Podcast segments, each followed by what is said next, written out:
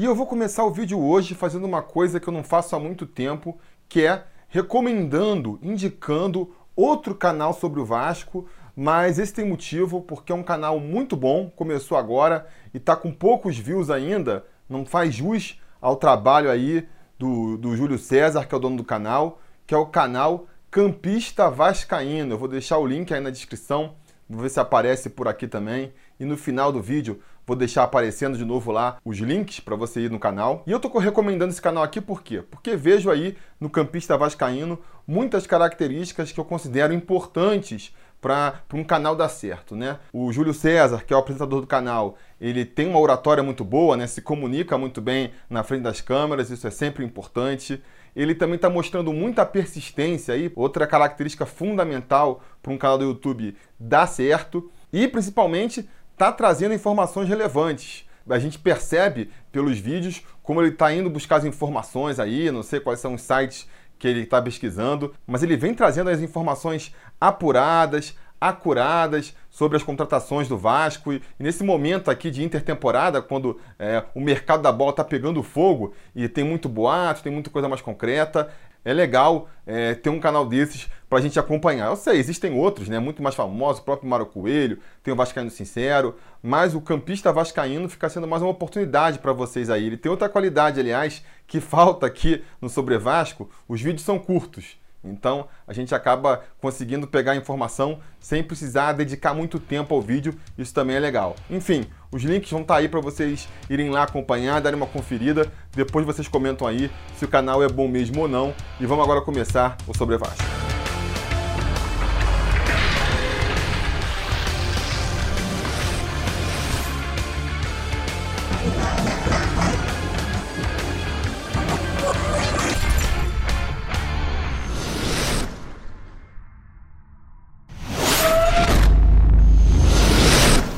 A torcida vascaína, Felipe Tiru de volta na área, e hoje eu vou fazer um pacotão aqui para comentar sobre os novos laterais do Vasco. Pois é, o Vasco não economizou nesse setor aí e já contratou logo três laterais, três jogadores para a posição, e não é para menos, né? Não é para menos, porque realmente estava precisando.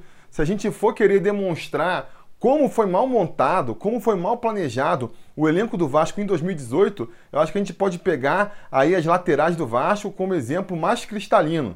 Terminamos o ano sem lateral para escalar. O jogo contra o Ceará, o último jogo da rodada, foi sintomático. A gente teve que improvisar jogador nas duas laterais, porque não tinha é, jogador da posição para colocar ali. E no nosso balanço do final do ano que a gente fez, se você não acompanhou, pode assistir aqui, eu comentei que uma das prioridades do Vasco para esse ano tinha que ser trazer lateral. Eu comentei até que o ideal seria trazer três laterais mesmo, porque a escassez estava grande. Então, nesse sentido, o Vasco está fazendo direitinho, está contratando aonde precisa contratar. Agora, são boas contratações? Isso é o que a gente vai ver agora. Vamos começar falando do Danilo Barcelos, que foi o primeiro a ser apresentado, foi apresentado nessa quinta-feira aí, junto com o Bruno César, oficialmente apresentado, né?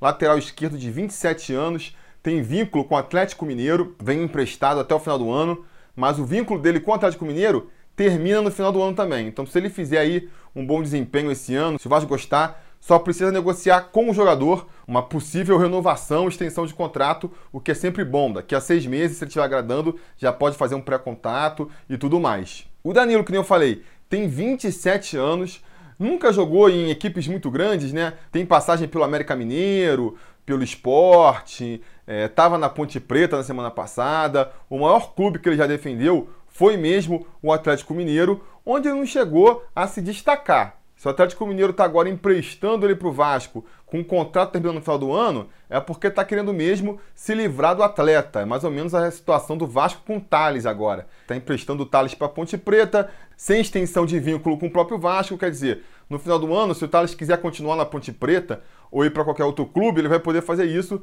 sem o Vasco ganhar nada. É mais ou menos a mesma postura do Atlético Mineiro, o que significa que eles não estão vendo muito valor no atleta. A temporada dele na Ponte Preta, no ano passado, foi uma temporada de altos e baixos. Todo mundo diz aí, as análises que a gente vê, é que ele teve seus momentos bons, mas também atravessou fases ruins. Se você for pegar os números dele aí na Série B, você vai ver que ele jogou trinta e dois jogos, quer dizer, a maioria das partidas pela Série B, e fez três gols. Traz como grandes qualidades do seu futebol, apontado como grandes qualidades do seu futebol, a bola parada e também o fato de ele ser um jogador polivalente, jogar no meio e jogar também na lateral esquerda. Vamos ver se isso se confirma, né? Não me empolgo muito com nenhuma dessas duas informações. Isso de bola parada, por exemplo, a gente já viu outros exemplos recentes aí que não deram muito certo, né? O Pikachu veio com esse papo de que era bom na bola parada, nunca confirmou isso no Vasco. Na temporada passada, o Rafael Galhardo veio com esse discurso também de que era bom nas bolas paradas. Nunca confirmou isso na prática. Então vou esperar aí o Danilo dar seus chutezinhos é, com a camisa do Vasco para ver se ele realmente é um reforço nesse setor. E a questão dele ser um jogador versátil aí, que joga tanto na lateral quanto no meio campo, a gente também tem que ver em campo se vai se valer ou mesmo, né? Porque você tem que jogar bem nas posições. Se você é um mau lateral e se você é um mau meio campista, pouco adianta você jogar nas duas posições. A gente teve o exemplo em dois mil e dezoito do Fabrício. Fabrício, até vi reportagem que eu achei uma queimação de filme com o Danilo, comparando ele com o Fabrício, que tem um estilo que o Valentim gosta, que é esse jogador polivalente, né? É, realmente é legal. Se o Danilo for um bom lateral esquerdo e for um bom é, meio-campista, é legal você ter esse jogador polivalente, não só porque ele pode cobrir uma área ali, vamos supor, o departamento médico do Vasco, um Tommy G em dois mil e dezenove, você começa a ter uma série de desfalques ali pela esquerda, você pode pegar e improvisar o Danilo ali no meio campo, isso é uma possibilidade, mas mais do que isso, né? O legal desses jogadores polivalentes são as mudanças táticas que você pode fazer no time sem trocar muitos jogadores, então de repente você quer deixar o time mais ofensivo, quer explorar melhor o setor esquerdo ali, de repente você tira um volante, empurra o Danilo pro meio campo e bota o Henrique, que é um lateral mais ofensivo, para jogar por ali, né? Ou então o contrário, ele tá no meio campo e o Henrique tá mal, ele machuca, você recua o Danilo para a lateral esquerda e põe um outro atacante no meio. Você consegue fazer variações táticas no time sem precisar mudar muitos jogadores. Isso é uma característica interessante. Agora, que nem eu falei, né? Tem que ver se ele joga bem nessas duas posições mesmo. Porque um coringa que joga igual em todas as posições, mas joga igualmente mal, aí não serve para nada. Eu encaro essa contratação do Danilo Barcelos como uma, uma contratação para compor elenco, não é um jogador que, na minha opinião, vem para subir o nível do futebol do Vasco, né? Eu acho que ele vai disputar com o Henrique ali a briga pela lateral esquerda, começa com um leve favoritismo em relação ao Henrique. Tem o Ramon também, que a gente tem que ver como é que ele vai voltar da contusão lá no meio do ano, se ele continua titular. A impressão que eu tenho é que o Ramon voltando com o nível que ele estava jogando em dois mil e dezessete, principalmente, ainda é titular da lateral esquerda. Cabe ao Danilo aí comprovar se eu tô errado ou não. A idade dele aí de vinte e sete anos é uma idade boa, né? É uma idade que ele tá atingindo ali o ápice do, do, do seu futebol, quer dizer, não dá para esperar muito que o Danilo seja um jogador melhor do que ele já foi nesses últimos anos aí, mas é um jogador que ainda tem muita lenha para queimar. Se ele mostrar no Vasco um futebol ali competente, né, que segura as pontas pela lateral esquerda, eu acho que ele pode ser um bom jogador para a gente manter para o futuro aí, e até como tem vinte e sete anos ainda, e com a possibilidade da gente estender o contrato com ele a partir do meio do ano, pode ser uma situação parecida com a do De Sábato, onde a gente consiga ir no futuro até, quem sabe, ganhar um trocadinho negociando ele para outro clube. O ideal seria, né, aquela ambição da torcida é sempre ver chegando um jogador que, que seja dono da posição, que venha para subir o nível do time, e a gente tinha essa expectativa para a lateral esquerda. Por outro lado, a gente tem que entender a situação financeira do Vasco, já comentei isso aqui várias vezes, não temos dinheiro para trazer reforços, para trazer é, jogadores proeminentes em todas as posições. Em alguns casos, como parece ser esse da lateral esquerda aí, acabou se optando por um jogador mais para para preencher o elenco mesmo, para manter o nível ali na lateral esquerda e não ficar dependendo de improvisação ao longo da temporada, né? Não nos virmos obrigados novamente a ficar improvisando um William Maranhão ou o que quer que seja ali pela lateral esquerda. Por conta disso, eu vou aprovar aqui a contratação do Danilo Barcelos. Não me empolgo, não crio grandes expectativas sobre o futebol dele, não vejo como ele sendo um dos destaques da equipe, né? Mas eu espero que ele, pelo menos, não comprometa, né? Se ele conseguir jogar um futebolzinho melhor do que o Henrique e, e, e se firmar como titular da posição ali, acho que mal bem já vai ser um avanço no setor. Pulando então para o outro lado do campo, para a lateral direita, que é onde a gente mais sofreu em dois mil e dezoito, né? A gente ficou sem nenhum lateral. Rafael Galhardo, ridículo. Lennon veio para não jogar. Pikachu foi adiantado para o ataque. A gente acabou, na maior parte do tempo, é, tendo que contar com o Luiz Gustavo improvisado ali, e, e é problemático, né? Ele até se saiu muito bem, foi um dos destaques do Vasco em dois mil e dezoito, na minha opinião, mas ele jogando ali de lateral, a gente via claramente que ele estava quebrando um galho, principalmente quando ia para o ataque, né? Então, seria problemático, mesmo que o Luiz Gustavo continuasse no Vasco, que pelo encaminhamento aí da renovação parece que nem vai acontecer, a gente precisaria é, trazer bastante reforços para a lateral direita, e é o que o Vasco está fazendo. Trouxe aí o Raul Cárceres, um jogador paraguaio, tem vinte e sete anos, que nem o Danilo Barcelos também. Fez a carreira inteira no Paraguai, né? Antes de jogar no Cerro Porteño, jogou no Olímpia, jogou em outras equipes menores do Paraguai. E vem como uma grande incógnita para o Brasil, né? Por ser um jogador que jogou o tempo todo no Paraguai, a gente não sabe direito como ele vai se adaptar ao futebol brasileiro. Ele também vem por empréstimo de um ano, que nem o Danilo Barcelos, mas ao contrário do Danilo Barcelos, o Vasco teve que pagar uma grana para o Cerro Porteño para conseguir a liberação do atleta, e o Cerro Porteño também exigiu uma renovação de contrato com o Raul Cárceres, uma extensão por mais um ano, para quando acabar o empréstimo, no final do ano aqui com, com o Vasco, ele ainda ter vínculo com o Cerro Porteño. Quer dizer, o Cerro está demonstrando muito mais carinho, né, e muito mais apreço pelo Raul Cárceres do que o Galo demonstrou com o Danilo Barcelos. Não deixa de ser um indicativo aí de qualidade do jogador. O Cerro Porteño claramente não queria se desfazer do Raul Cárceres. O jogador teve que interferir lá pessoalmente, né? Chegar no clube e falar: caras, eu quero ir pro Vasco, eu quero tentar minha chance ali no mercado, né? Num campeonato de maior qualidade, como o Campeonato Brasileiro, jogando por um, um dos grandes clubes da América, como é o caso do Vasco da Gama. Realmente viu a oportunidade. Isso a gente viu tanto no Danilo quanto no, no Cárceres, né? Uma vontade muito grande de jogar pelo Vasco, é, essa convicção, essa, essa certeza de que é a grande chance, o grande momento da carreira deles de se destacar. Se eles se destacam pelo Vasco, com certeza pode dar uma deslanchada muito boa na carreira deles, que já está chegando ali no seu auge, no seu platô. Eles não têm mais muito tempo para se provar e para crescer no futebol. Então, os dois devem vir aí com muita garra, com muito sangue nos olhos, para agarrar essa oportunidade. É sempre algo positivo também, que a gente tem que levar em consideração. No caso do Cárceres, é uma grande incógnita, né? Uma vez que ele jogou o tempo todo no Paraguai, a gente não tem muitas informações sobre o futebol dele. É difícil comparar o, o futebol, a técnica dele, com outros jogadores. É diferente do Danilo, que estava jogando na Ponte, do, do Cláudio Vinck, que estava jogando no Sport. Então, até por conta disso, eu acho que cria-se uma expectativa mais positiva, né? Se a gente não tem nada para imaginar, a gente sempre vai esperar pelo melhor. É a minha expectativa em relação a, ao Raul Cárceres aí, dos três laterais que vieram aí. Ele é com certeza o jogador na qual eu tô botando mais expectativa de que possa vingar e que possa aparecer como uma surpresa aí e resolver o problema da nossa lateral, né? Ele vem com a característica de ser um jogador mais defensivo, não se caracteriza muito pelo apoio, né? Tanto que se você for ver aí é, os números dele em dois mil e dezoito, ele fez cinquenta jogos pelo Cerro Porteño e fez só um gol. Não conseguia achar o número de assistências, que na, no final é, é o mais importante para um lateral, né? Eu não quero um lateral que faça gol, eu quero um lateral que cruze a bola do atacante.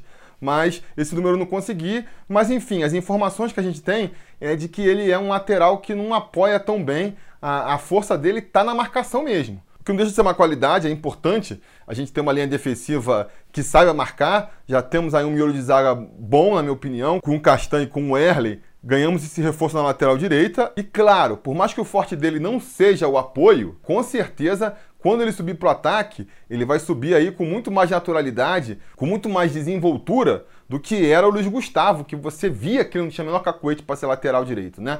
O Cárceres, eu espero que quando ele suba, ele consiga fazer ali a ultrapassagem, cruzar a bola para dentro da área, aquela coisa básica que a gente espera de um lateral direito. Pois bem, e se o Cárceres é um lateral direito que, que meio que se destaca pela defesa, o segundo lateral que o Vasco trouxe, o Cláudio Vinck, ele é o contrário, né? É um lateral direito que se destaca muito pelo apoio ao ataque. No Brasileirão do ano passado, por exemplo, onde ele defendeu o Sport, ele fez vinte e um jogos e nesses vinte e um jogos fez três gols. Se você pega aí, ele tem menos da metade dos jogos do Cárceres e fez mais que o dobro de gols. Isso serve para mostrar a diferença. Não deixa de ser interessante, né? Você dá opções táticas aí pro Valentim armar o time conforme o adversário pedir ou conforme ele preferir. Se ele quer um lateral mais defensivo, um lateral que guarda mais ali a sua posição, ele pode optar pelo Cárceres. Se ele acha que pode soltar mais o time, que tem que buscar mais a vitória a qualquer custo, ele pode aí escolher o Cláudio Winck como opção na lateral direita. Eu confesso que o Cláudio Winck aí, é, dos três laterais, é o que menos me empolga, né? Ele vem aí com um contrato um pouco diferente do, dos outros dois, né? Ele é um pouco mais novo, tem vinte e quatro anos, vem com um contrato aí de dois anos, com o Vasco tendo cinquenta por cento dos seus direitos é, federativos. Então, é aquele formato de contratação que eu defendo aqui. Jogadores mais novos, com um contrato um pouco mais longo, com o Vasco tendo parcela do passe para, caso se destaque aqui no clube, caso no futuro aí, no final do ano, venha um clube japonês, um clube chinês, um clube russo querendo tirar ele do Vasco, o Vasco consiga pelo menos um trocado para pôr no bolso. Agora, claro, essa orientação ela não é indiscriminada. Não é abre a porta da rua aí, vê o primeiro carinha mais novo que estiver passando, traz ele para dentro do clube, bota a camisa do Vasco e tá resolvido. Claro que não. Tem que ter a qualidade técnica ali para poder justificar essa aposta. E, infelizmente, pelo que eu vi do Cláudio Winck até aqui, a melhor qualidade dele é mesmo ser sobrinho do Luiz Carlos Winck, né? Quem for mais velho aí, quem já passou dos quarenta, com certeza vai se lembrar do Luiz Carlos Winck, lateral direito, naquela campanha maravilhosa do Vasco em oitenta e nove. Foi dos pés do Luiz Carlos Winck que saiu o cruzamento para o gol do Sorato na final de oitenta e nove contra o São Paulo, lá no Morumbi. E até quando eu me dei conta disso, de que esse Cláudio Winck era parente do Luiz Carlos Winck, eu pensei, pô, esse cara tinha que em algum momento aparecer no Vasco para poder seguir os passos do tio, né? Foi no primeiro jogo do Vasco contra o Sport, né? É, nesse Campeonato Brasileiro agora, eu vi lá que tinha um lateral direito chamado Winck, Cláudio Winck, eu falei, cara, lateral direito, Winck, parece o Luiz Carlos Winck. Aí eu fui pesquisar e vi, ah, é sobrinho do Luiz Carlos Winck, que legal. Podia pintar no Vasco algum dia, ia ser bacana, né? A família fazendo história no Vasco. Mas aí, depois que eu vi aquele primeiro jogo do Vasco contra o Sport e depois que eu vi o segundo, eu realmente não vi futebol no Cláudio aí pra, pra me empolgar muito não, pra me deixar muito empolgado não. E buscando mais informações sobre ele, agora que ele foi contratado pelo Vasco, uh, as informações que chegam é que ele realmente uh, é um jogador ofensivo e, e cria boas chances lá na frente, mas deixa muito a desejar na marcação e, de maneira geral, ali, fazendo todo o balanço, não chega a ser um jogador que empolga muito não, né? Uh, vamos ver, vinte e quatro anos, tem espaço aí para evoluir ainda? Quem sabe, jogando uh, no Vasco, ele não se encontra o seu futebol. A gente sempre pode torcer por isso. Não crio muitas expectativas não, mas acho que é uma aposta válida. Então, fazendo o balanço aqui dos nossos laterais, já falei, né? Aprova a contratação do Danilo Barcelos, aprova a, a contratação do Raul Cárceres também, né? Não explicitei isso quando estava falando dele, mas acho que ficou claro. É o lateral de quem eu, eu espero é, mais retorno nessa temporada. Vamos ver lá no final do ano se isso se confirma. E também, apesar de não estar muito empolgado, eu vou aprovar a aposta aí, que é trazer o Cláudio Winck para o Vasco. Eu acho que com essas contratações, se a gente não deixou nossas laterais super poderosas, se as laterais do Vasco não vão virar a grande arma do Vasco para a temporada dois mil e dezenove, pelo menos eu espero que com elas a gente consiga fazer um balanço ali, um equilíbrio, onde se as nossas laterais não vão ser o, o ponto forte do Vasco na temporada, também não vão ser o ponto fraco, não vão ser o setor por onde os nossos adversários vão explorar a gente para conseguir chegar no nosso gol, né? Veja as contratações como contratações feitas para compor elenco mesmo, e o que eu espero delas, o que eu espero desses jogadores é isso, é que eles mantenham ali um padrão mínimo de qualidade nas laterais, para a gente não ter que se preocupar com esse setor, que nem a gente se preocupou em dois mil e dezoito. Espero que eles façam por onde. Beleza, galera? Isso era o que eu tinha para dizer por hoje. Tô vestindo uma camisa aqui, ó, da loja do Sobrevasco. Caso vocês queiram conferir os modelos que a gente tem, caso vocês queiram comprar uma camisa aí, ficar bonitão na rua e ainda ajudar aqui o canal, eu criei agora um encurtador aí da loja, vai ficar mais fácil de acessar. É o bit ponto l y, vocês devem conhecer esse encurtador clássico aí das internets. O bit ponto l y, então bit ponto l y barra loja S B V. vocês podem ir aí, tá descrito aqui e vai ter link aí na descrição também, para dar uma olhada lá nas camisetas e caso queiram levar uma, sintam-se à vontade. Caso contrário, se preocupem apenas de curtir esse vídeo, assinar o canal caso não tenham assinado, né? Sininho de notificação e aquela história toda. E voltem amanhã, voltem amanhã porque eu tô aqui de novo, ó, ralando para manter aquele ritmo de um vídeo por dia aqui no nosso canal. Beleza? Tá combinado então? Então tá combinado. A gente vai se falando.